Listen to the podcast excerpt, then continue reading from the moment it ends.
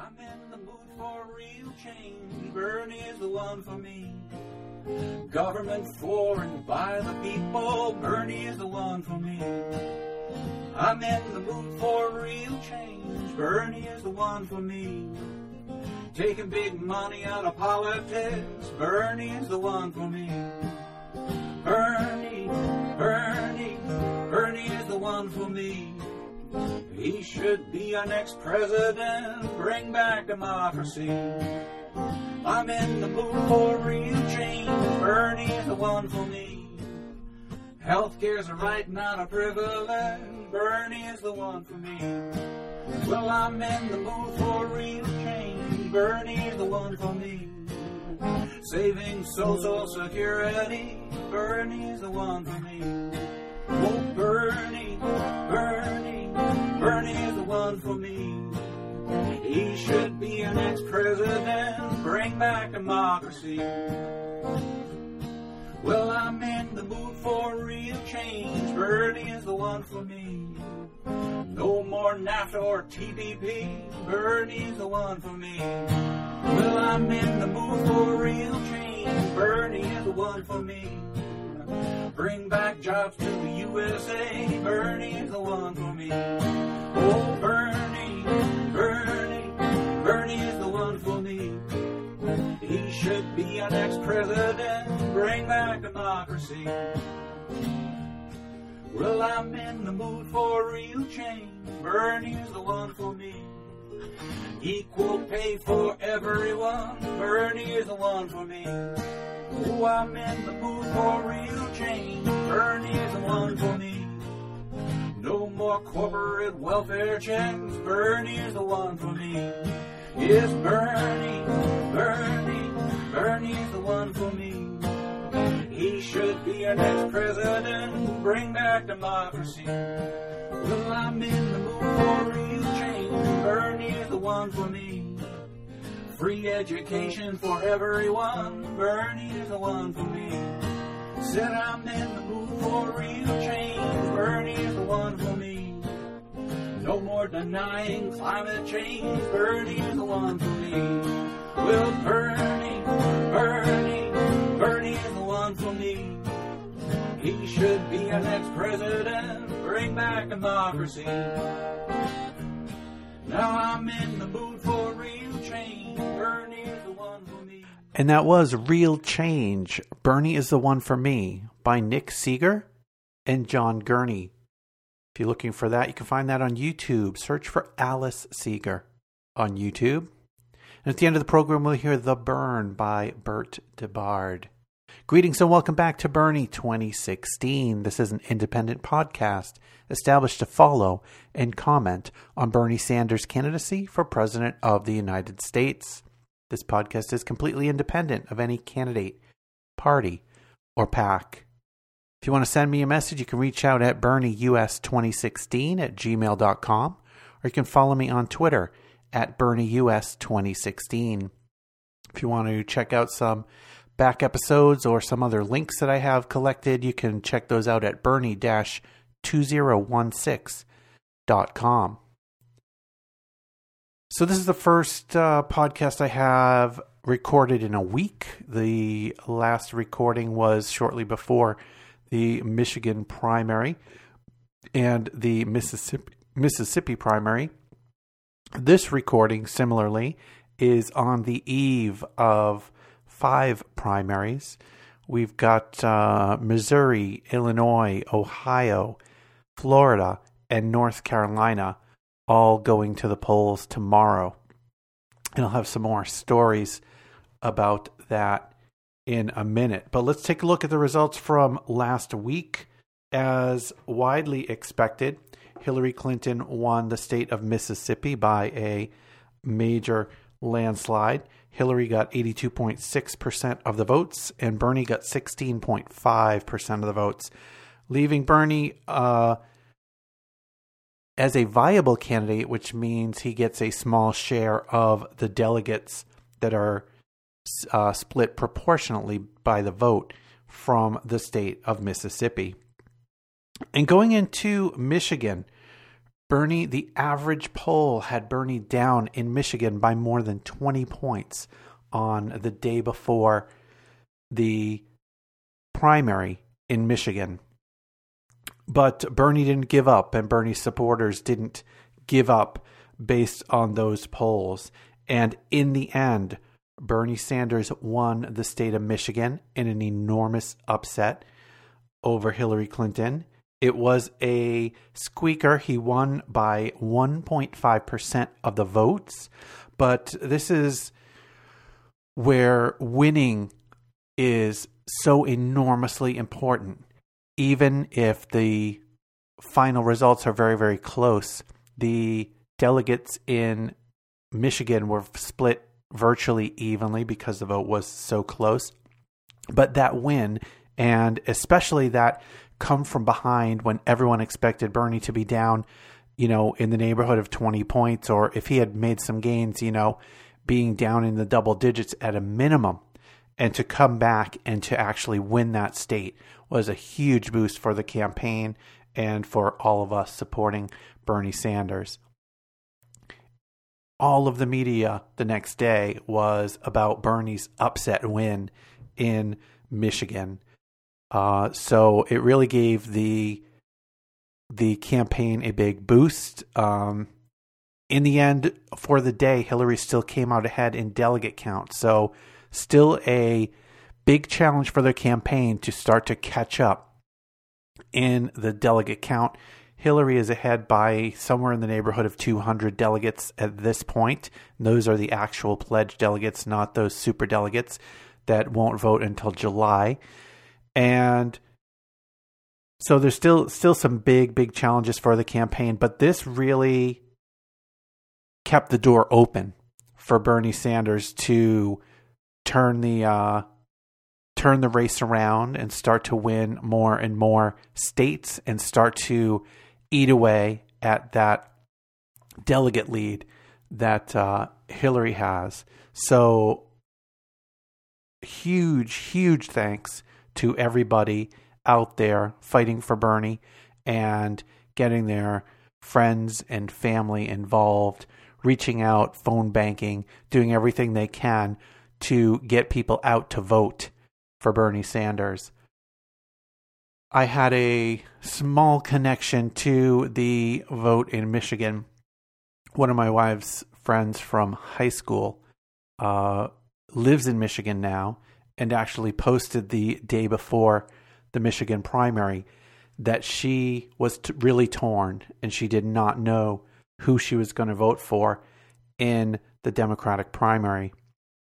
And a number of her friends were posting on her Facebook wall and kind of chipping in with some things that they thought. And my wife sent her friend an article about Honduras, uh, that article that I read on the last episode. And in the end, my wife's friend did vote for Bernie Sanders. I can't say for sure what what tipped her over and what uh, made her come down on that side.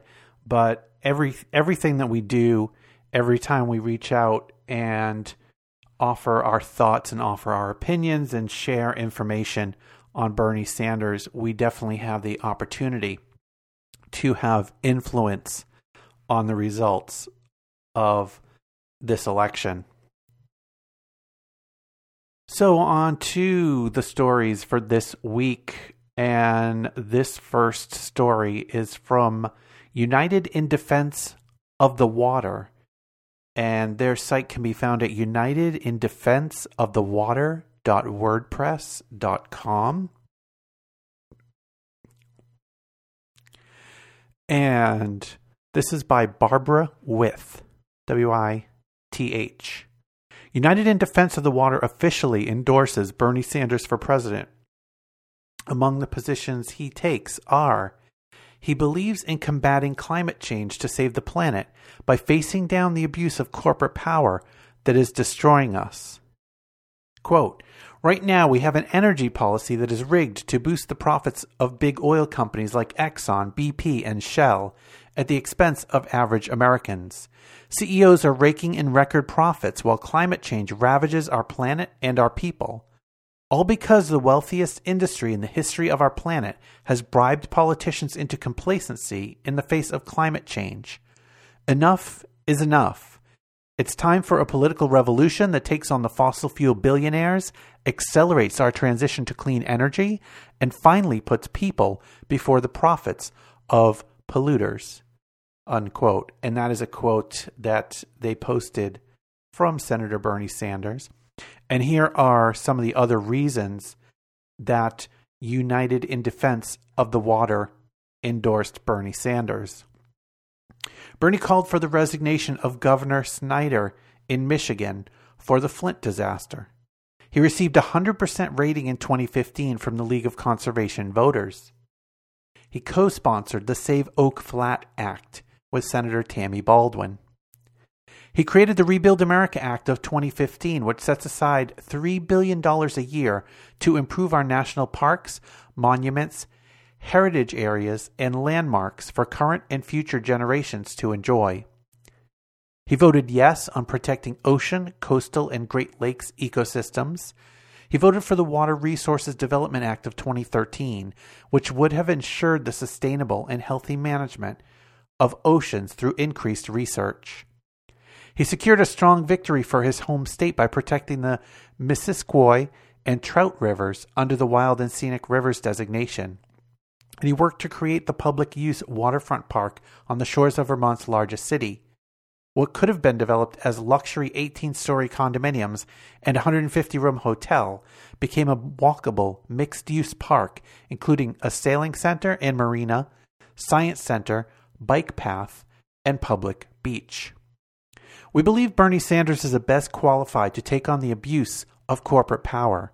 He has refused big PAC money, except for the National Nurses United, who have endorsed Senator Sanders because he, quote, aligns perfectly with nurses on the most critical problems facing our nation, from income inequality to guaranteeing health care, to holding Wall Street and corporations to account, to opening the doors to college education for everyone, to racial justice, to the climate crisis. So that is uh, the endorsement of Bernie Sanders by United in Defense of the Water. And this next story is from Politico.com by Nolan D. McCaskill. Bernie Sanders' campaign filed a federal lawsuit Tuesday against Ohio Secretary of State John Husted, accusing him of trying to bar young voters from participating in the state's March 15 primary. Specifically, the Sanders campaign alleges Husted is unlawfully blocking 17 year old voters from casting ballots next week.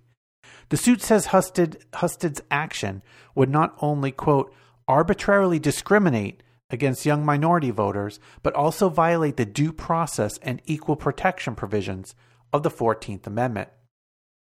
Quote, it is an outrage that the Secretary of State in Ohio is going out of his way to keep young people, significantly African American young people, Latino young people, from participating, Sanders said in a statement. Ohio permits 17 year olds who will turn 18 before the general election to vote in primaries. In December, however, Husted published a revised election manual that ruled such voters ineligible during the primary. Sanders has staked his campaign on driving young people and other less regular voters to the polls. Quote, I want to do everything that I can to encourage people to participate, Sanders said. Unfortunately, in the state of Ohio, there is an effort by the Secretary of State to do exactly the opposite. And that story was from March 8. And here is a follow up story. And this one is from March 11 by Daniel Strauss. And this was also published at Politico.com. Senator Bernie Sanders notched a potentially significant win on Friday evening when an Ohio judge issued an order allowing 17 year old voters to participate in the state's presidential primary on Tuesday. Franklin County Common Pleas Court Judge Richard Frye ruled that 17 year old voters who turn 18 by the day of the November election can vote in the primary, though not on ballot issues or for any contest that would actually elect someone directly to office. The ruling trumps a recent move by Secretary of State John Husted, a Republican, to block 17 year old voters in the state from participating on Election Day on the grounds that the teens would be voting for delegates, not nominating candidates directly. In December, Husted revised the state's election manual, which previously allowed the practice. Frye's ruling came in response to a suit by nine 17 year old registered Ohio voters who disputed Husted's interpretation of the law. The ruling is a victory for Sanders' campaign, which separately filed a federal lawsuit on Tuesday against Husted's order. The Sanders campaign accused Husted in the suit, which was put on hold Friday by a federal judge, of trying to stop younger voters from exercising their democratic rights. The Sanders campaign attorney Brad Deutsch said the ruling was a major victory. Quote, This is a huge victory for 17 year olds across Ohio. Their votes for presidential nominees will now count when they vote on either Tuesday or over the weekend in early voting. So, a victory for the 17 year old voters in Ohio uh, along the same lines of the lawsuit that Sanders filed, not not directly in response to that lawsuit, but in response to a similar suit. The judge ruled in favor of voting in the Democratic uh, nomination primary um, by 17 year olds who will turn 18 by the time the general election happens in November. And this next story is also from Politico.com. This is by Annie Karni. Hillary Clinton's charge that Bernie Sanders opposed the auto bailout was criticized as a cheap shot for telling only part of the story. But Clinton's campaign manager said Wednesday the attack line is not going away. Quote, her point is you can't just be with the auto industry when it's convenient campaign manager Robbie Mook said on a conference call with reporters Wednesday following Sanders' stunning upset in Michigan. Quote, when the auto industry really needed Senator Sanders, he wasn't there. That is a fact that we believe voters need to know. We'll continue to talk about it. In 2008, Sanders voted for the standalone auto bailout, which did not pass. But he later opposed using TARP funds to bail out the auto industry because those funds were also earmarked for bailing out financial institutions. That measure passed. And I think even that reading of, or that uh, comment on that particular vote by Sanders, I think even is heavily skewed from other stories that ha- I have read, and I certainly don't have the deepest knowledge of this particular legislation, but from other stories that I have read, at the time of the TARP funds vote, it was not clear that that portion of the money would be earmarked for the auto industry and that that came a bit later. In any event, even if it was clear that there was auto industry money in the TARP funds bailout. The TARP funds, and that's T A R P, and off the top of my head, I can't recall exactly what that stands for, but the TARP funds were the huge bailout for the banks, for the banks that really destroyed the economy and destroyed so many lives who people who lost their life savings and lost their homes in uh, in the recession. Um, so that was the bill that the funding was either rolled into or even possibly later carved out of that Bernie Sanders opposed. So back to the story.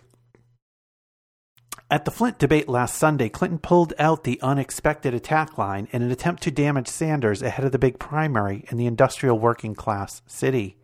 But Sanders' campaign fought aggressively to explain his full position, and ultimately the attack didn't appear to sink in.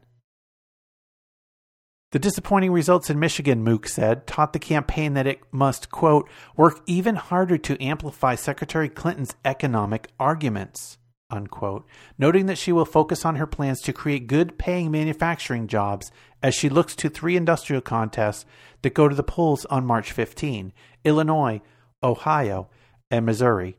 Quote, We're aligning this campaign to amplify that message as loudly and clearly as we can, he said. And I hope they do. I hope Hillary starts talking even more about her programs and her plans and her record and uh, cuts back on talking about Bernie's votes and Bernie's plans and Bernie's record. I think that uh, everyone will be better off if Hillary starts focusing on putting forward, and I know that she is doing this, but what I see and hear mostly are the elements of her campaign, including her own appearances and the appearances of her family, where the media picks up and expresses the lines of attack against Bernie much more so, much more loudly, much more often than Hillary's uh, support for her own platform and her own ideas. So, on to the next story, and this is honestly really not the uh, Politico podcast, but this next story also comes from Politico. Oh no, perhaps it doesn't. I am looking at the wrong headline. Aha! On to another source. So this story is from TalkingPointsMemo.com. And this is written by Connor Dinan, D I N A N. Senator Bernie Sanders has pulled ahead of former Secretary of State Hillary Clinton by two points in Illinois, according to a CBS YouGov poll released Sunday. The poll showed support for Sanders at 48% in the state, while Clinton stood at 46%. This is the first CBS YouGov poll conducted in the state, and the first to show the socialist insurgent overtaking the Democratic frontrunner there but it is consistent with recent polling, which has shown the race tightening in Illinois following Sanders' upset victory in Michigan. Most polls show Clinton remaining ahead, however. She clocks double digit leads in Florida. TMM, TPM's poll tracker average shows Clinton up by a hair in the state. At uh, sorry, this is seems to have jumped to a different thought after the double digit leads in Florida but on my sheet here, there's no space between those two. Uh, TPM, and that's Talking Points Memos, poll tracker average shows Clinton up by a hair in the state, and that would be the state of Illinois, at 47.7% to Sanders' 47%. The CBS YouGov poll was carried out from March 9 to 11 by Internet Survey. This is something I learned fairly recent, recently. Um, YouGov polling, Y O U G O V. So, YouGov is a site that does surveys on a wide variety of topics. And currently, one of those topics is the um, elections the primary elections, and eventually I'm sure they will turn to the general elections. And anybody can sign up on YouGov to receive polls. And what you do is you sign up there, and they will email you invitations to polls, and you have absolutely no control over what polls they send you to potentially take part in. Um, but they can they will uh, send you an email. So I did sign up, I signed up for YouGov a couple weeks ago, and they've been they've sent me probably three polls to take, and actually the last poll they sent me to take was a poll on the elections, and I was able to in my first poll ever uh, actually you know, let somebody know that I supported Bernie Sanders and I would be voting for Bernie Sanders. Um, I am not in one of these five states that are going to vote tomorrow, or in obviously, if I'm not in one of those five states, I'm not in Illinois where these results are from. So at some point down the road, if they release a poll on my state, perhaps they will use the information, some of the information I provided. So uh, I definitely recommend you signing up for YouGov. And the way that the site works is you earn points for answering polling questions or or taking polls that they offer you and eventually when you get you know tens of thousands of points collected you can cash those in for some gift cards so uh, there's a little bit in it for you besides the ability to uh, take some polls and uh, make your thoughts and opinions known so uh, i recommend it if you are interested in that sort of thing. The polls are usually relatively short, maybe 10 minutes um, to take a poll and provide your information, your answers to the polling questions uh, to the site. So back to uh, Illinois. So uh, Sanders, you know, the the talking points memo poll tracker average for Illinois shows Clinton up only by 0.7%, 47.7 to 47% for Sanders. So, based on the quality and the final results from the polling from Michigan, I would say there's a good chance that Sanders can win Illinois tomorrow. And I hope that everybody out there in Illinois uh, gets out to vote um, everybody reaches out to anybody they know in Illinois and uh, encourages them to get out and, and make a difference and vote for Bernie Sanders. So, some um, good signs at the, this point in time for Bernie Sanders in Illinois. And then, if we take a look from kansascity.com, and this is a story by Steve Kraske.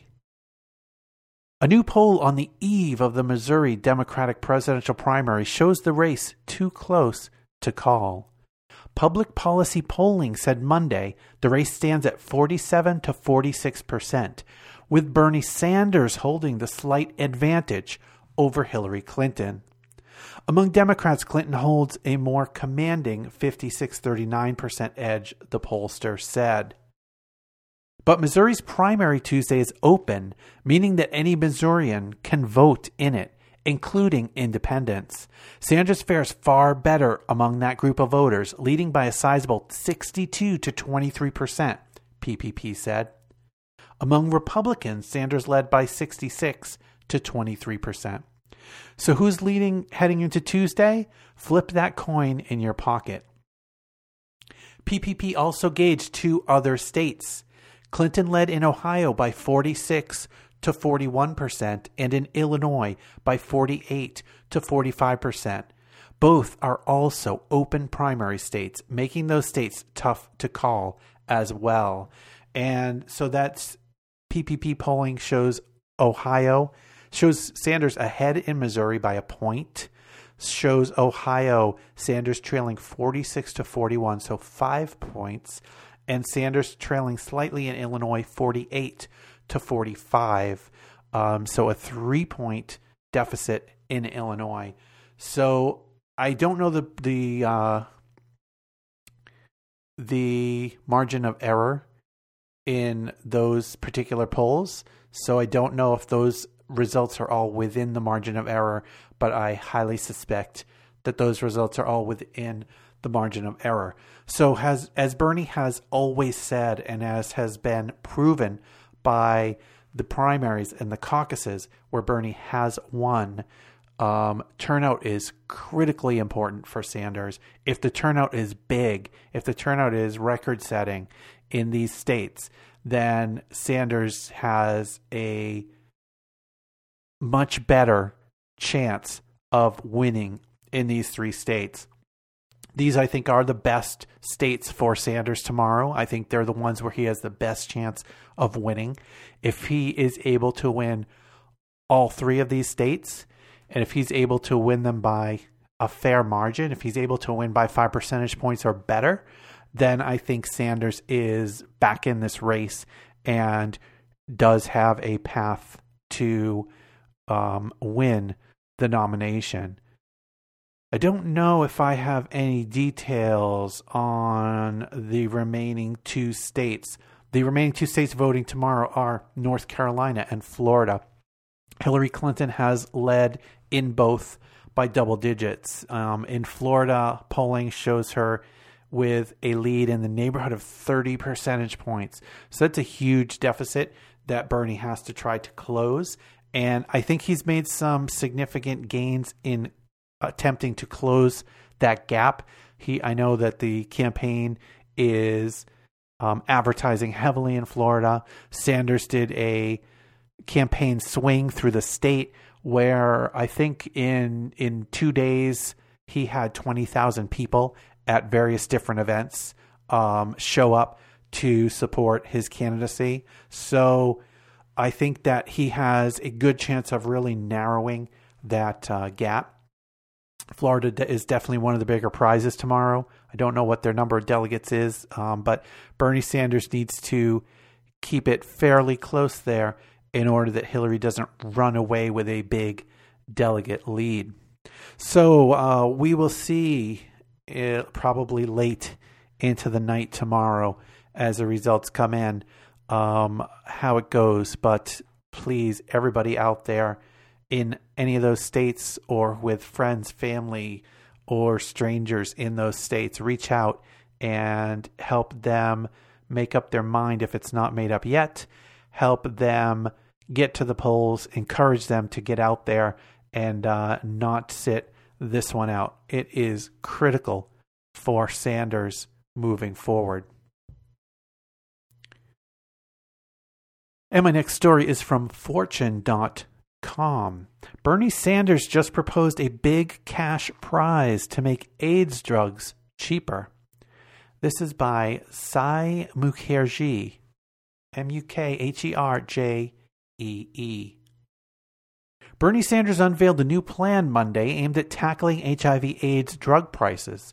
The Democratic presidential contender is proposing an annual cash prize for companies that help make therapies more affordable. The plan would establish a $3 billion plus annual prize fund for firms that clear a number of thresholds. It also comes shortly after rival Hillary Clinton apologized for praising President Ronald Reagan and First Lady Nancy Reagan's efforts on addressing the AIDS epidemics in the 1980s. The pri- quote, the prize fund would reward medical researchers and developers of medicines based primarily upon the added therapeutic value a new treatment offers and the number of people it benefits, the Sanders campaign wrote. Sanders' cash reward is a carrot meant to combat a system of rewarding drug makers via market exclusivity. But there is always a stick. Under his plan, quote, drugs would have generic competition immediately after FDA approval to lower prices. Drug makers may not be particularly excited by the idea. The pharma, pharma industry has tended to focus on extending exclusivity as a means of ensuring the bottom line in both domestic and international policy. But critics have pushed back on this stra- strategy, arguing that it burdens patients. And that is a huge, huge impact that our current uh, patent system on new drugs has. By giving these companies who do often spend significant amounts of money in research and development and testing, but by giving them exclusive uh, patents on these drugs, they're able to keep the prices enormously expensive and really, you know, out of the range of the average person and definitely out of the range of the person who is not insured or who is underinsured.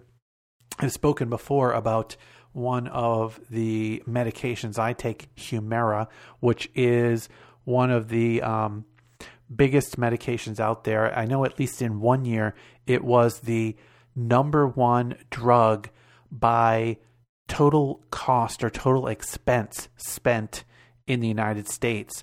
Um, that my I believe two injection injections a month without insurance would run in the neighborhood of seventeen hundred dollars. Um, fortunately, I have some pretty good insurance, so my cost is much lower, but my cost is not insignificant.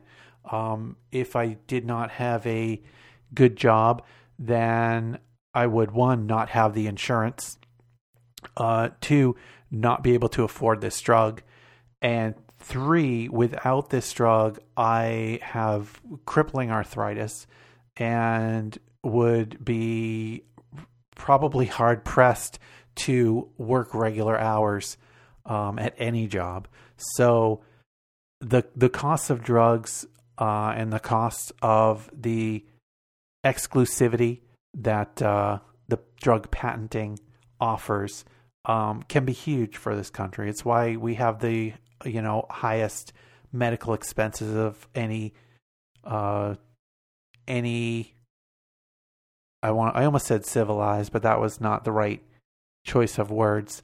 Um, of any modern country out there, we have the highest medical expenses, and part of that is our enormously high cost of drugs. Almost any drug that is sold here is sold in France or in the UK or in Canada at a significantly lower price than what we pay here in the US. And that is in part due to the exclusivity of patents. So, what do you do? How do you encourage uh, drug manufacturers and big pharmaceutical companies to manufacture, to test, to uh, and the testing can be grueling. When you're creating a, a, medication for human beings, you need to be darn sure that any of its side effects are tolerable. Um, so, how do you encourage them? You provide them prize money. I mean, this is not the Sanders plan here, is not the first time that uh, this idea has been put forward. Um, let the government put up put up prize money. So when the pharmaceutical companies develop a new drug that is, you know, very effective and can help a lot of people, um, let the government pay for that. Basically, let the government essentially uh, not not with specifically this mechanism, but let the government, in effect, buy out that exclusivity by giving a cash prize to that company that developed the drug, and then provide the uh, formula for that drug to a variety of companies to manufacture and sell. I think that uh, would still reward the research and development it would still uh, provide a strong incentive for companies to develop therapies that are needed for a, a wide variety of uh, illnesses out there.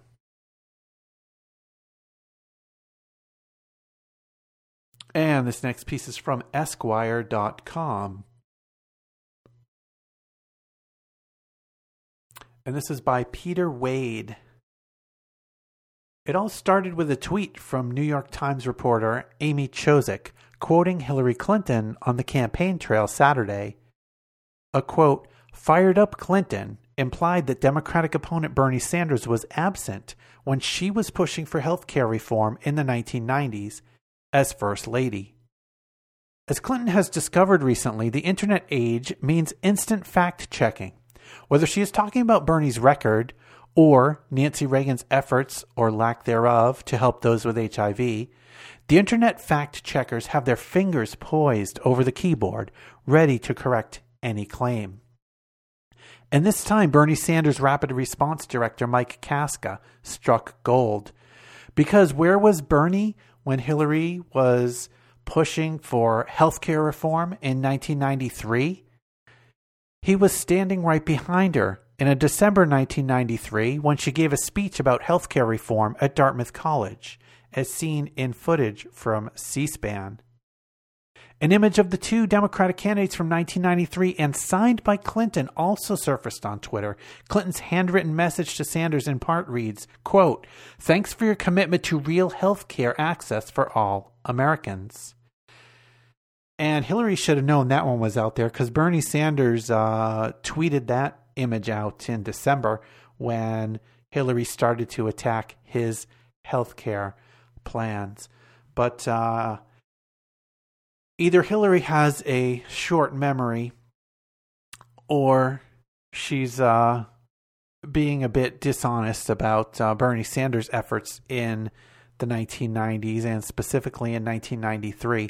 In that footage from C SPAN from 1993, where Hillary speaks about healthcare reform at Dartmouth College, she thanks Bernie Sanders by name uh, in that for uh, standing up and fighting for healthcare reform for all Americans. So uh, you can uh, attempt to smear, the artful smear. Remember that line from Hillary Clinton used against Bernie Sanders when he was uh, pointing out that she has taken an awful lot of money in paid speeches from some uh, huge corporations. She called that an artful smear because there's no kind of uh, direct smoking gun or quid pro, pro quo that that anybody can really point to and say, "Aha, here is where she voted because of that money. And I read an article uh, in a previous episode around that idea, which basically there doesn't there doesn't necessarily need to be a smoking gun or a quid pro quo because part of the reason why Hillary gets such enormous sums of money is because those companies know that Hillary's going to vote in their interests because that's what Hillary believes in. That's what many of these establishment politicians believe in. They believe in the things that these major uh, multinational corporations want. They believe that is the right direction for the country, and they believe that those are the things that will uh, be best for the country. And uh, some of us, including Bernie Sanders, believe otherwise. The climate primary results.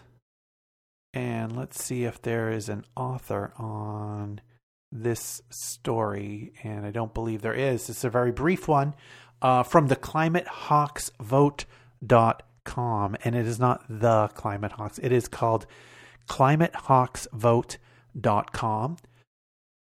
Climate primary results. With 22,156 votes cast, Bernie Sanders has earned Climate Hawks Vote Political Actions endorsement in the 2016 Democratic primary with an extraordinary 92.2% of the vote.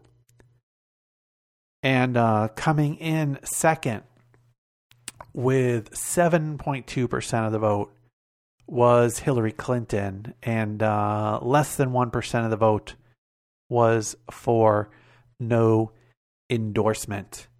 So Bernie Sanders with another enormous uh, win in a poll put out by this particular organization, the Climate Hawks, and those were the climate primary results. And this story from LatinoRebels.com. Bernie Sanders voted against immigration reform in 2007, something that Hillary Clinton loves to talk about. And he was right. This is the title on this story by Hector Luis Alamo, and I will read it again without my interjection. Bernie Sanders voted against immigration reform in 2007 and was right. Quote, I'm a strong supporter of immigration reform, Hillary Clinton stated during last Thursday's debate in Milwaukee. Quote, and I have and I have been ever since I was in the Senate. I was one of the original sponsors of the DREAM Act. I voted for comprehensive immigration reform in 2007. Senator Sanders voted against it at that time. This is where my partner, Rocio, looks over at me from the opposite end of the couch. Quote, Is that true? She says her voice tinged with a sense of betrayal and disappointment.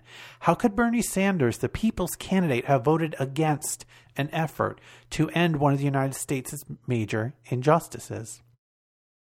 Hoping to maintain her lead in the polls among Latino voters, Clinton is trying to present herself as a more consistent advocate of immigration reform than Bernie Sanders. And in this, her most effective attack is pointing out that Sanders voted against a bipartisan comprehensive immigration bill in 2007. The Secure Borders Economic Opportunity and Immigration Reform Act of 2007 introduced by Senator Senate Majority Leader Harry Reid on the heels of the Democrats retaking control of both the Senate and the House of Representatives, was largely a compromise between earlier legislation proposed by Senators Ted Kennedy, John McCain, John Keel, and John Cornyn. And you can really tell that by the name of this bill. The Secure Borders Economic Opportunity and Immigration Reform Act of 2007. Immigration reform gets third billing in the title of this legislation. It was also a last ditch effort by George W. Bush and the Republicans to stem the flow of immigration while eliminating the issue from the Democratic Party's platform containing all of the DREAM Act, which would have provided a pathway to, citizenship for undocumented immigrants brought to the country as minors who graduated from high school and met other requirements. The 2007 bill also included provisions for increasing border security, a guest worker program, and restrictions on future immigration. The bill called for 20,000 more Border Patrol agents and 370 miles of additional fencing along the U.S. Mexico border. It removed four of the five family based categories under which an immigrant could apply for permanent residency, keeping only the preference for spouses and children of U.S. citizens. And I'm going to pause there because the way that Hillary Clinton talks about Bernie Sanders' votes, she talks about them as if they're in isolation, like the auto bill, the auto bailout bill that I spoke of earlier in the episode she said he voted against the money for the, the auto bailout, but didn't uh, reveal that that was a small piece tucked in a very much larger piece of legislation that bailed out the big banks that Bernie has uh, fought against for a very long time.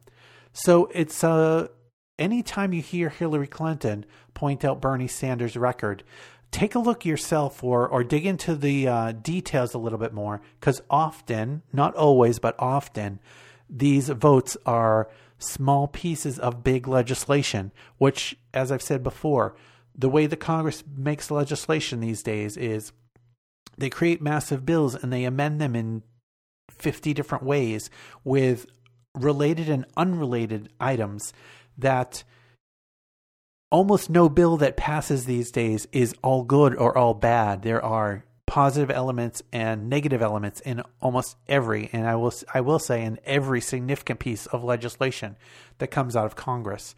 So, just as a a uh, little experiment here, Hillary strongly said that she supported this particular bill.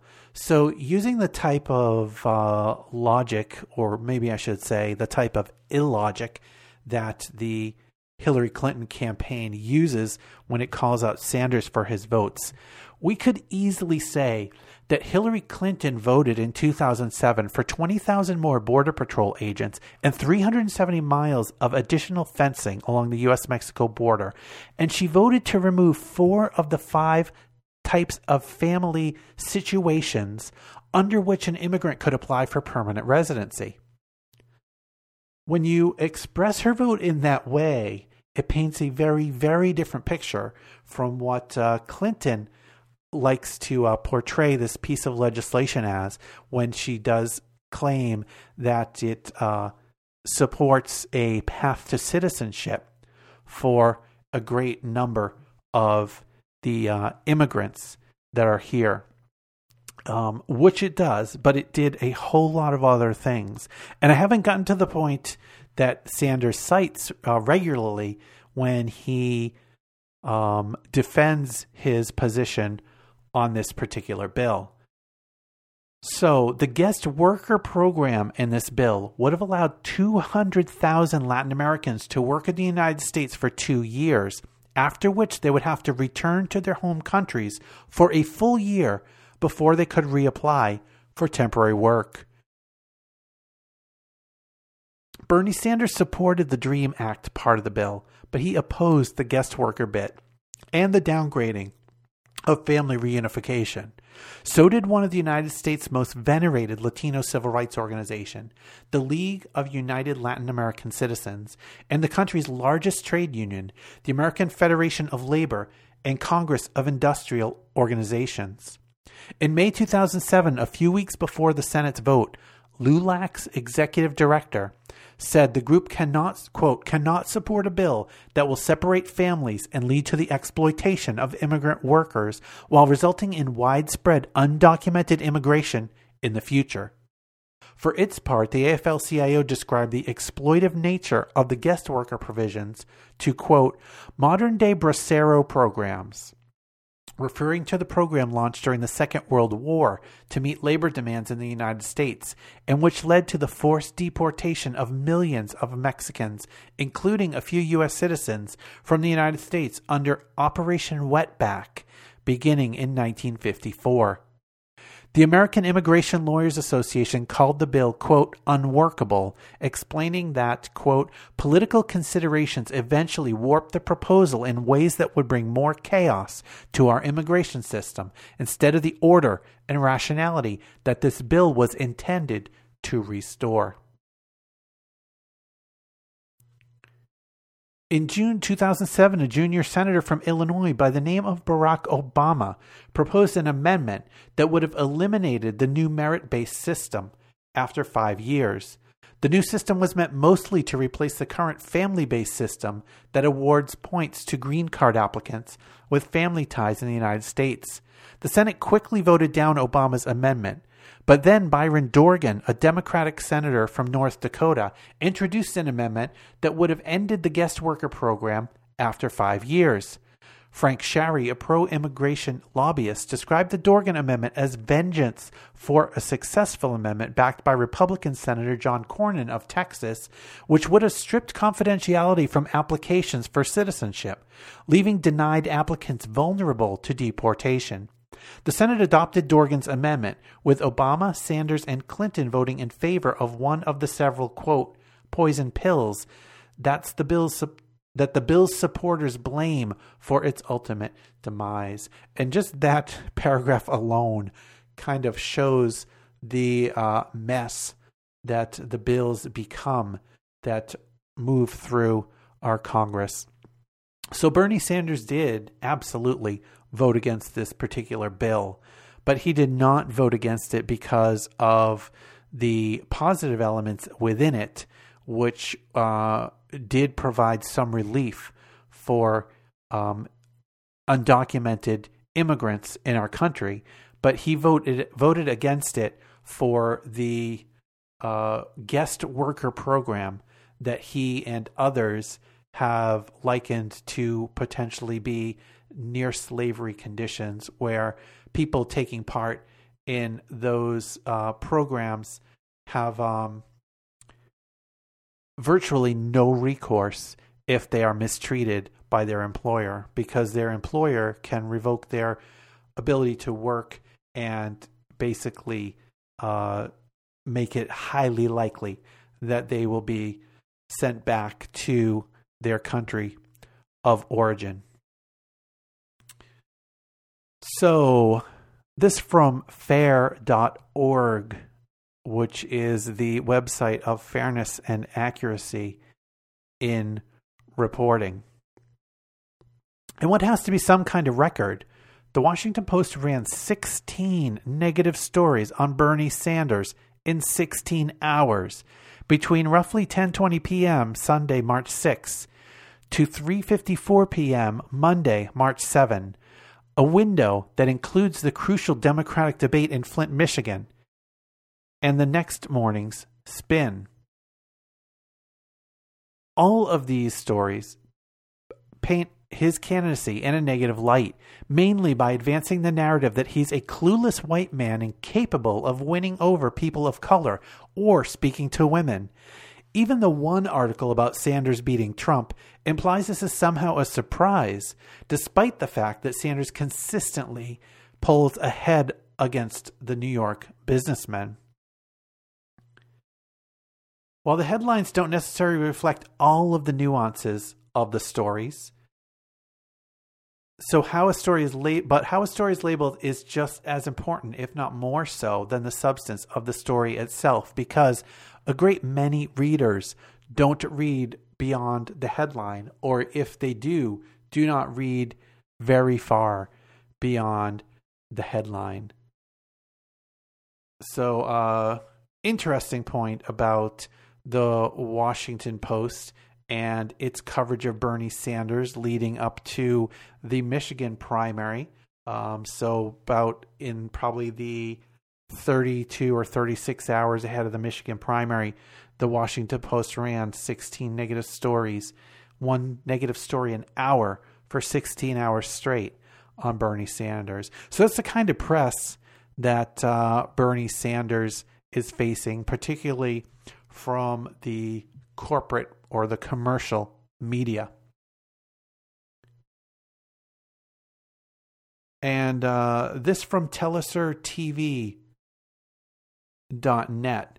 And last episode, I read a story that an individual posted, um, which uh, covered her opinions on the race and on uh, Hillary Clinton, and in particular, Hillary Clinton's impact on the current situation in Honduras uh, by the actions that Hillary Clinton took and the actions that Hillary Clinton supported in uh, Honduras when she was the Secretary of State. So I've got a couple more stories on this. Uh, I think this is one of the clearest and most uh, decisive stories on Hillary Clinton's foreign policy and her decision making and its negative impact around the world. And there are other good and strong examples like Libya and Iraq. Um, but I think this, uh, the story of Honduras, the more I read about it, the more I see it fits neatly into um, Clinton's history and Clinton's belief system based on her prior actions and and her prior positions. Um, and I think it tells us a lot about what a Clinton presidency would bring us. And this is from telesurtv.net. And I don't see an author on this. Let me scan down to the bottom real quick. See if there's an author at the bottom. Yeah, Heather Gies, G I E S, is the author here. U.S. Democratic Party presidential hopeful Hillary Clinton has built her campaign around her self proclaimed dedication to fighting for women's rights, as well as her superior experience in the realm of foreign policy. Many feminists have disputed that, and the women on the receiving end of her foreign policy, in particular Latin America, are even less likely to see the former Secretary of State as a champion of their rights. For Honduran feminist artist Melissa Cardoza, Clinton's policy in Central America has shown her true colors as an instrument of empire representing patriarchal, not feminist ideology. Quote, as is well known, she supported the coup d'etat in my country, which has sunk a very worthy and bleeding land further into abject poverty, violence, and militarism, Cardoza said of Clinton's legacy in Honduras. Quote, she is part of those who consider only some lives to be legitimate. Obviously, not rebel women and women of color that live here and who do not, at least not all, fit in with imperial interests. Cardoza added that so called feminists calling on women to support Clinton should be warned against voting solely on the basis of identity politics and made aware of, neo, of the neoliberal lining of Clinton's agenda. Quote, sure, there is a very neoliberal feminism, although that formula seems unthinkable to me, but it's those who think they can humanize the most violent way of life of heinous, criminal, ecocidal capitalism, she said. In Honduras, women suffer widespread gender violence amid a broader crisis of human rights, fueled by ever increasing militarization and impunity since the U.S. backed 2009 coup that ousted democratically elected President Manuel Zelaya. Under then Secretary of State Clinton, the U.S. State Department aided the coup by blocking Zelaya from returning to power after he was ousted. In her autobiography, Hard Choices, Clinton admits that she used her power to bring pro US, quote, stability to Central America, even if it meant forgetting about democracy. Quote, we strategized on a plan to restore order in Honduras and ensure that free and fair elections could be held quickly and legitimately, which would render the question of Zelaya moot, Clinton wrote. Clinton wrote. Those, quote, free and fair elections entailed a media blackout, targeted assassinations of anti coup leaders, and a generalized and grave deterioration of human rights ahead of the polls. No international institutions monitored the elections. Nice Medina of the Honduran Women's Rights Center told Telesur that the coup has had a lasting impact on the human rights situation in the country, particularly with respect to women. Quote, the 2009 coup had repercussions for sexual and reproductive rights for Honduran women, said Medina. She says that she doesn't want to be partisan in terms of U.S. electoral politics, but she does wish to shed light on the impact U.S. politics has had on women living in Latin America. Quote, as a member of a feminist organization severely affected by the support of the U.S. for militaristic policies of recent governments, I must say that it is important that voters take the time to do a critical structural analysis of all of the information in the campaign proposals and previous actions of those running for president, she said. Quote, United States support for military invasive militarily invasive policies in other countries has a negative impact on the women in those countries. Cardoza agreed that Honduran women have suffered gravely from U.S. policies, including those pursued by the State Department under Clinton's watch. Quote, the current dictatorship under Hernandez is part of her creation, said Cardoza. The misery doesn't just affect women with more brutality, but also our bodies are exposed to the militarist ideology with, with which they uphold poverty and kill us, to the conservative fundamentalism with which they deny the exercise of our sexual autonomy, and to the possibility of being creative people and not just workers for their factories and way of life. Cardoza added that the actions of quote Clinton and her rich and her white, rich, neoliberal and patriarchal friends has created a situation in Honduras that has pushed movements to be more radical in their struggles to resist oppression. In Honduras, the femicide rate increased by over 260% between 2005 and 2013. In 2014 alone, at least 513 women were murdered, and in 2015, one woman was killed every 16 hours. The country earned the moniker of, quote, murder capital of the world in the wake of the 2009 coup, with 15 assaults per month now perpetrated against journalists, human rights defenders, and the political opposition. Honduras is also now considered the most dangerous place in the world for defenders of the environment. What's more, the coup ushered in neoliberal policies of sweeping privatization, making Honduras, quote, open for business to U.S. and transnational companies at the expense of workers and the self sufficient economy. And this is, I think, a key element of Clinton's foreign policy and a key element of the f- historic foreign policy of the U.S. Uh, vis a vis um, Central America and South America.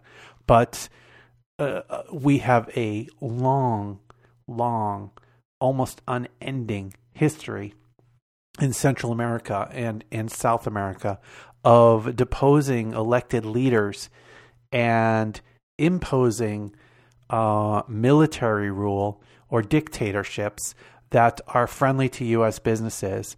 It's happened in country after country after country in Central America, and we uh, we wonder why the people there and elsewhere around the world where we've taken similar actions um, don't uh, love our government.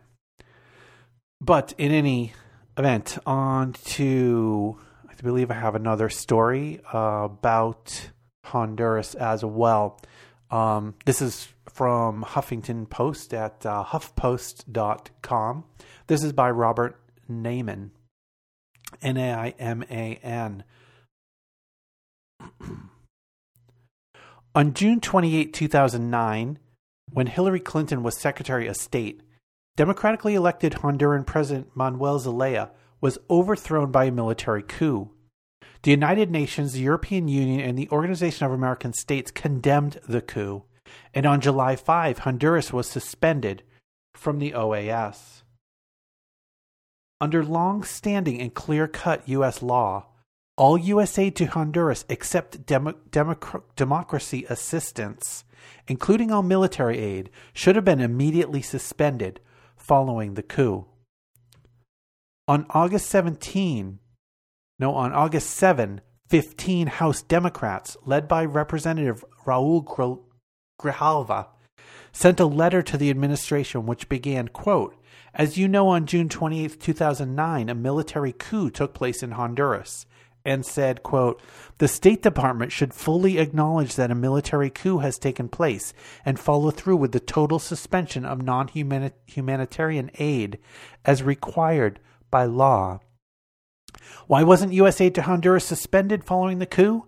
The justification given by Clinton's State Department on August 25 for not suspending U.S. aid to Honduras was that the events in Honduras were murky and it was not clear whether a coup had taken place. Clinton's State Department claimed that State Department lawyers were studying the murky question of whether a coup had taken place. This justification was a lie, and Clinton's State Department knew it was a lie. By July 24, 2009, the State Department, including Secretary Clinton, knew clearly that the action of the Honduran military to remove President Zelaya on June 28, 2009, constituted a coup. On July 24, a U.S. ambassador to Honduras, Hugo Llorens, sent a cable to top U.S. officials, including Secretary of State Clinton, with the subject, quote, Open and Shut, the case of the Honduran coup, thoroughly documenting the assertion that, quote, there is no doubt that the events of June 28, quote, constituted an illegal and unconstitutional coup, why did Clinton's State Department lie and pretend that it was murky whether a coup had taken place when it knew the fact that a coup had taken place was clear cut? Because Hillary Clinton wanted the coup to succeed. Clinton's strategy to help the coup succeed, as revealed in her emails, was delay, delay, delay. Delay any action that might help force the coup government to stand down and allow the democratically elected president to be restored to office. As she later confessed in her book, her goal was to, quote, render the question of President Zelaya moot.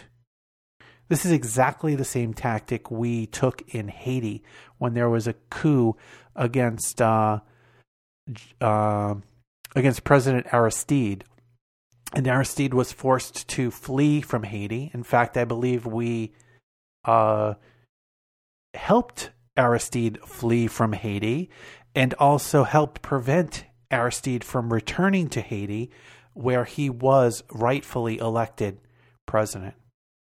Um, back to the story. Today, the rule of law in Honduras still has not recovered from the coup that Secretary Clinton helped enable. That's a key reason that refugees have fled Honduras to the United States, only to find themselves hunted by the Democrat by the Department of Homeland Security raids that Secretary Clinton supported before she opposed them.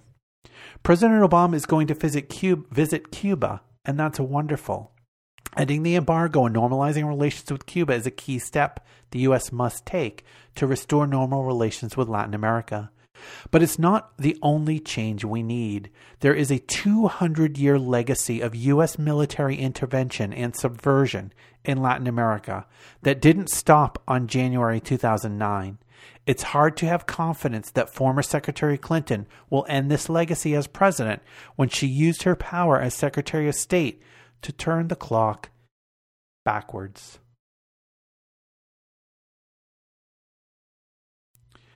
I think that is a amazingly powerful representation of what uh, Clinton's foreign policy will look like. It's it's what Clinton has stood for um, around the world is uh, deposing leaders that are not entirely supportive of U.S. business interests and allowing brutal dictators to take their place or allowing a vacuum and, and no uh, reasonably um, stable government to move in and take the place of those uh, de- deposed and creating, you know, enormous tragedies in place after place around the world. And this next story is from the intercept.com by Zaid Jilani. Bernie Sanders' upset in the Michigan primary Tuesday can be attributed in part to a strong showing in Dearborn, Michigan, which has the largest concentration of Arab Americans in the nation. Sanders won almost 60% of the vote there, besting rival Hillary Clinton. Apparently, something about Sanders resonated with residents. Quote, believing in something unpopular and fighting for those things is true courage and bravery. I feel personally connected to his message of humanism and peace. Mason Hanawi, a high school student and first time Dearborn Heights voter, told The Intercept about his support for Sanders. Quote, I know a lot of Muslim people my age, also taken by his message of peace and his welcoming tone. An analysis by the Dearborn based Arab American News showed that heavily populated Arab neighborhoods in the city went overwhelmingly for Sanders 210 to 101 in southern Salina, a Yemeni American neighborhood, for example. The paper estimated that, quote, Arab Americans voted two to one for Sanders in almost every East Dearborn precinct. East Dearborn is where most Arab Americans live. The win came following a sustained following sustained outreach by the Sanders campaign aimed at Arab and Muslim Americans in Dearborn and elsewhere. In October, Sanders shared an emotional moment with a Muslim college student who asked him to stand up to Islamophobia. He invited her up to the stage and cited his own background as a grandson of Holocaust victims as informing his views on bigotry, telling her, quote, there is a lot of anger being generated, hatred being generated against Muslims in this country. If we stand for anything, we have got to stand together and end all forms of racism.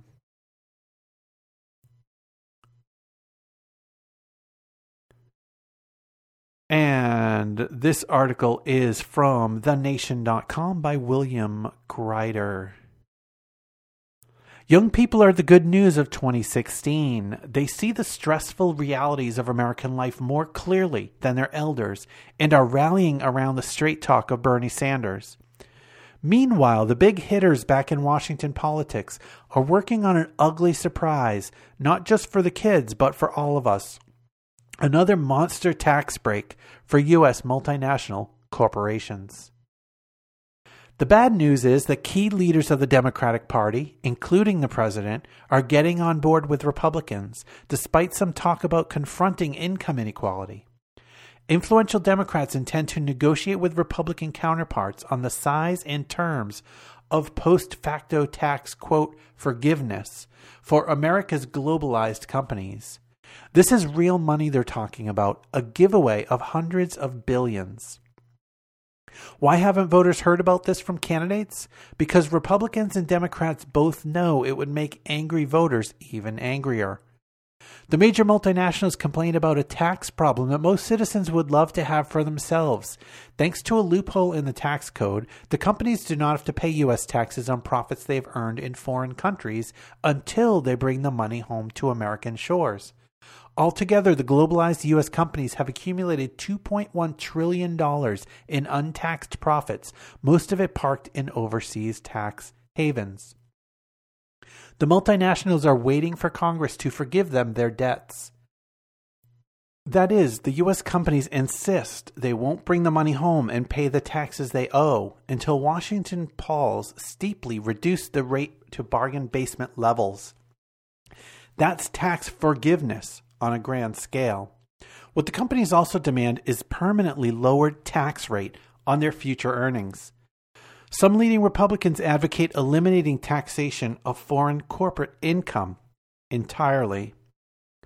Imagine if average citizens were given this kind of discretion for their personal income tax. You could tell the IRS you regard your tax liability as unfair, so you're not going to pay it until Congress enacts a lower rate. Don't try this dodge in real life. They will come after you. Many politicians are attracted to cutting a deal with the corporations because they're in a bind of their own. Given the intense budget battles, the House and Senate often can't even agree on how to pay for essential government projects and services. The tax forgiveness scheme could bring home hundreds of billions in supposedly new revenue for those vital projects. For cynical politicians, the deal looks like a twofer. You can please constituents with infrastructure projects and reward corporate patrons in the same stroke. In reality, of course, the revenue loss from the giveaway will inevitably be dumped on other taxpayers, either by cutting domestic programs or running up the national debt. To put it plainly, this trade off is certain to worsen income inequality because the money goes to the very people, shareholders and corporate execs, who have already done fabulously well at the expense of other Americans. Senator Elizabeth Warren, as she often does, found the right words to describe this transaction. She called it, quote, a giant wet kiss for the tax dodgers. Warren and Senator Sanders have repeatedly charged that the system is rigged. What's particularly outrageous about this new rigging of the tax code is that even though the politicians are engineering it in the midst of a presidential election, most voters don't have a clue. The facts are obscure but not secret. Even so, political reporters covering the candidates have shown little interest in alerting the public.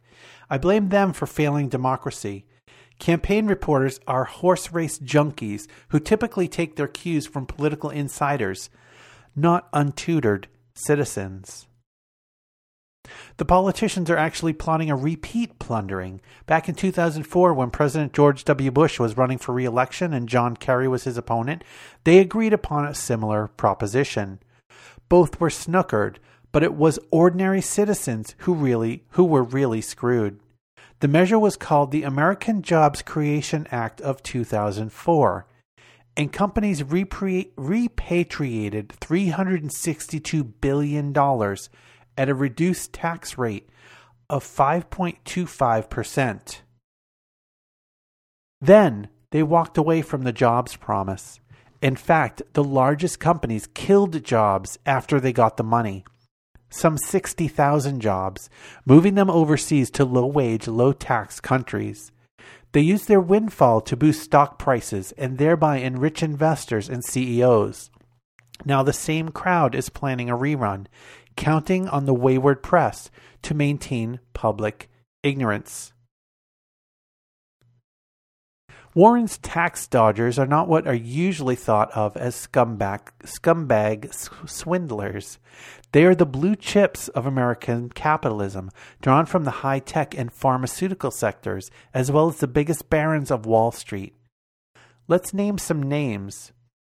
The top 10 multinationals that would reap the largest boodle from this deal are Apple, Microsoft, Oracle, Citigroup, Amgen, Qualcomm, JP Morgan Chase, Gilead Sciences, Goldman Sachs, and Bank of America. According to Citizens for Tax Justice, these 10 collectively owe $162 billion in unpaid taxes on the $550 billion in profits they've parked offshore. Under the proposal offered by President Obama, the standard statutory tax rate of 35% would be reduced to a one time bargain basement rate of 14%. This would enable the fortunate 10 to save $97 billion. An alternative Republican proposal would raise the giveaway to $122 billion.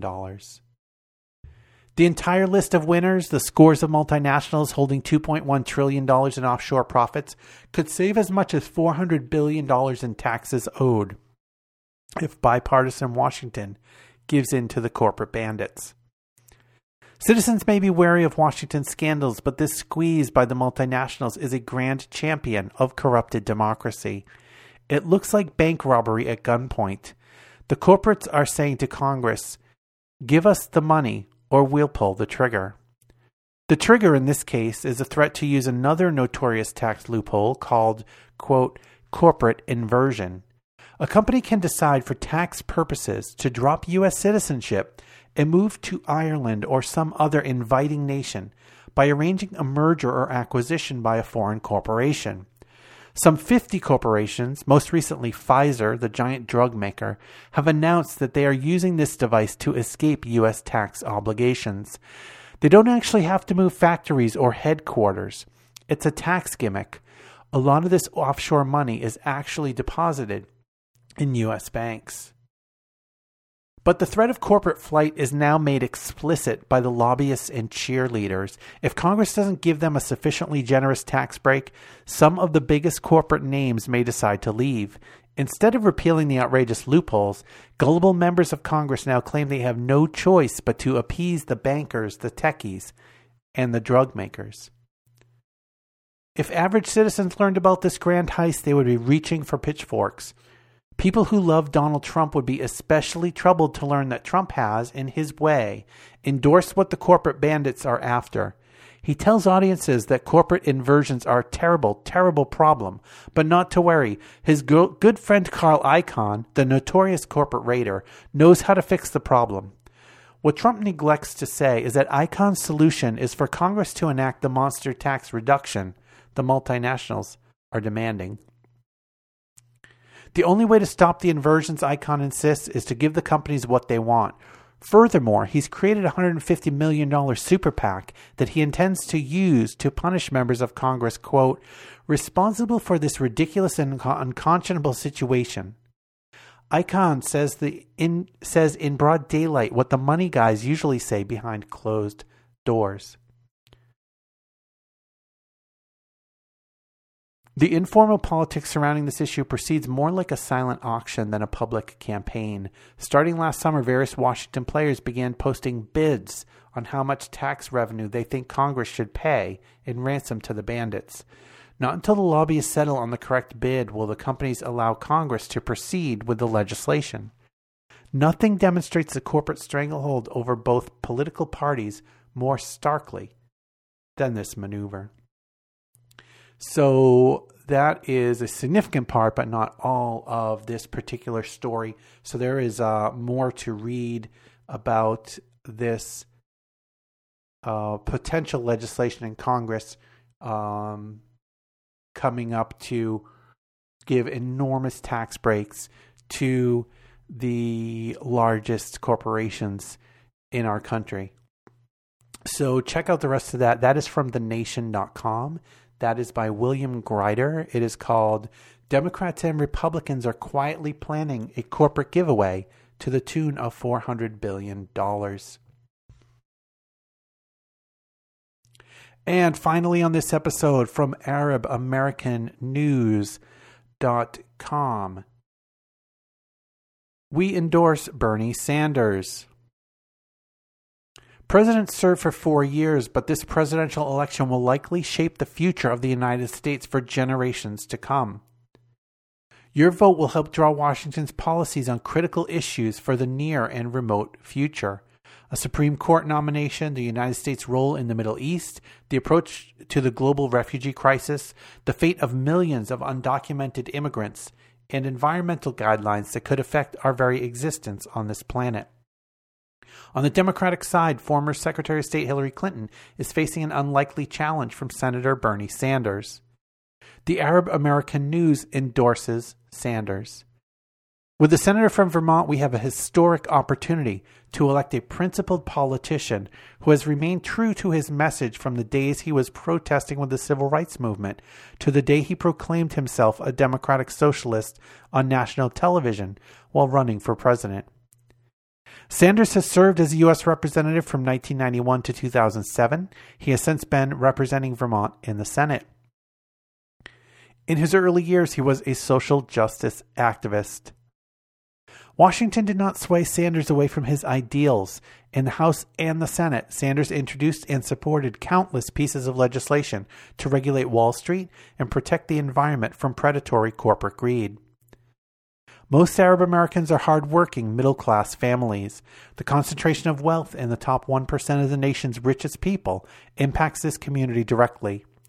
Sanders' tax reforms and promised social programs would level the playing field for Americans to realize the American dream.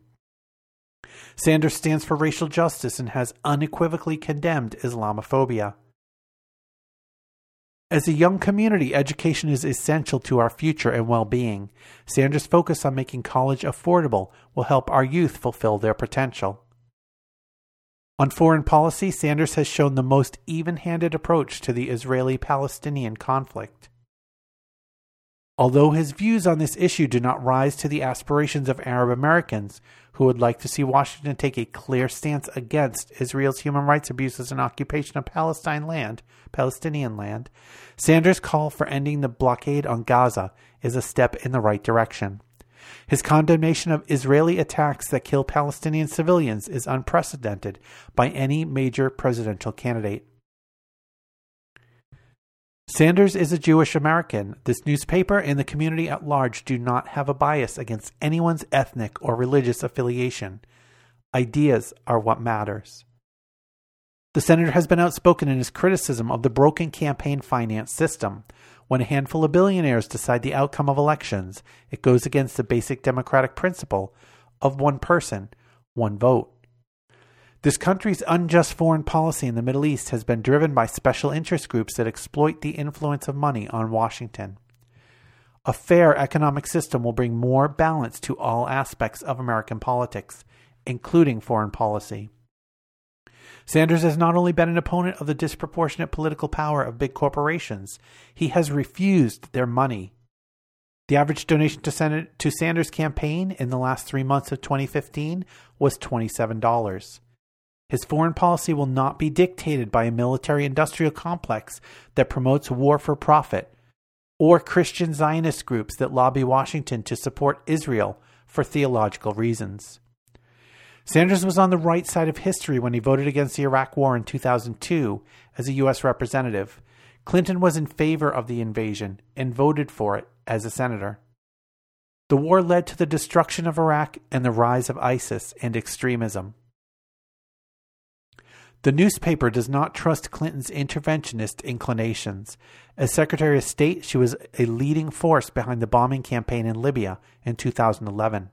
There is no doubt that Muammar Gaddafi was a dictator who abused his people, but the hasty war on Libya, which was dubbed as humanitarian, led to that North African nation becoming a failed state.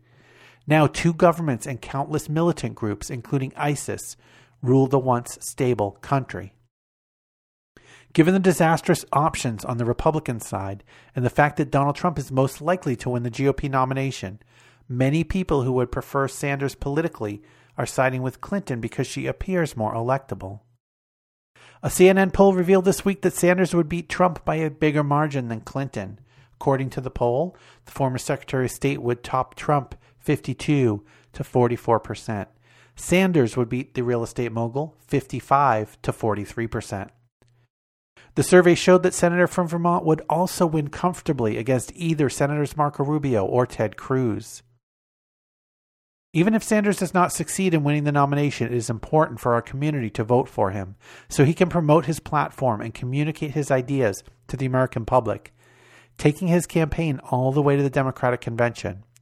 Between now and then, anything is possible. Arab Americans need to stand for principles in Sanders, we have a principled politician who is showing strength and courage in his campaign. Vote on principles. Vote for Sanders. And that was the Arab American News. And I think that uh, endorsement had some sway in the Michigan primary, where we heard Bernie Sanders won the Arab American votes uh, in many areas there by about a two to one margin. So that will wrap up this episode of Bernie 2016. If you want to reach out to me, you can send me a message at BernieUS2016 at gmail.com or you can follow me on Twitter at BernieUS2016. And I'd like to thank the two individuals that went onto iTunes and rated this podcast. Uh, thank you very much for supporting the podcast by giving it a rating on iTunes. And if you want to see the back catalog of podcasts, go to bernie-2016.com. On there, you'll also find my Flipboard magazine, where I have a very large collection of stories on Bernie Sanders and on the race for the Democratic nomination. Heading out this evening, we are going to listen to The Bern by Bert DeBard, which you can find on YouTube. Look for Bert DeBard, all one word B E R T D A B A R D. This is The Bern. Thanks for listening. They've got Carson, Bush, and Christie. They've got Rubio and Trump. They've got Paul and Fiorina. They've got Cruz out on the stump. They've got Kasich and Santorum. They've got Huckabee as well.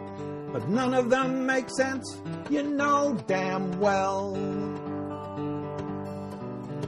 These are candidates for president who pander to the rich, who suck up to billionaires and leave us all down in the ditch. They've got super PACs aplenty that cause us great concern. Who do we need? We need the Bern.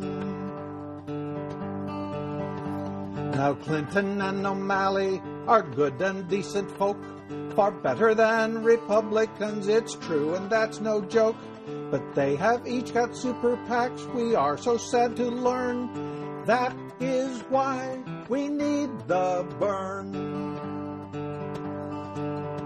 Bernie Sanders doesn't pander, doesn't lie and doesn't balk. He won't fudge or wink and play the game, won't welch or double talk. He won't back down from an issue. What you see is what you get. Should he be our president? You bet. Our infrastructure's crumbling, as you can plainly see. And college debt is crippling, higher ed it should be free. And who can make a living on what minimum wage we'll earn? Who do we need? We need the Bern. We are desperate for a genuine truth teller. Someone who's not a sleazy, smoke filled backroom cretin and cave dweller. There is no one like the Bern, no one in the world. There is nowhere you can turn and find anyone like the Bern.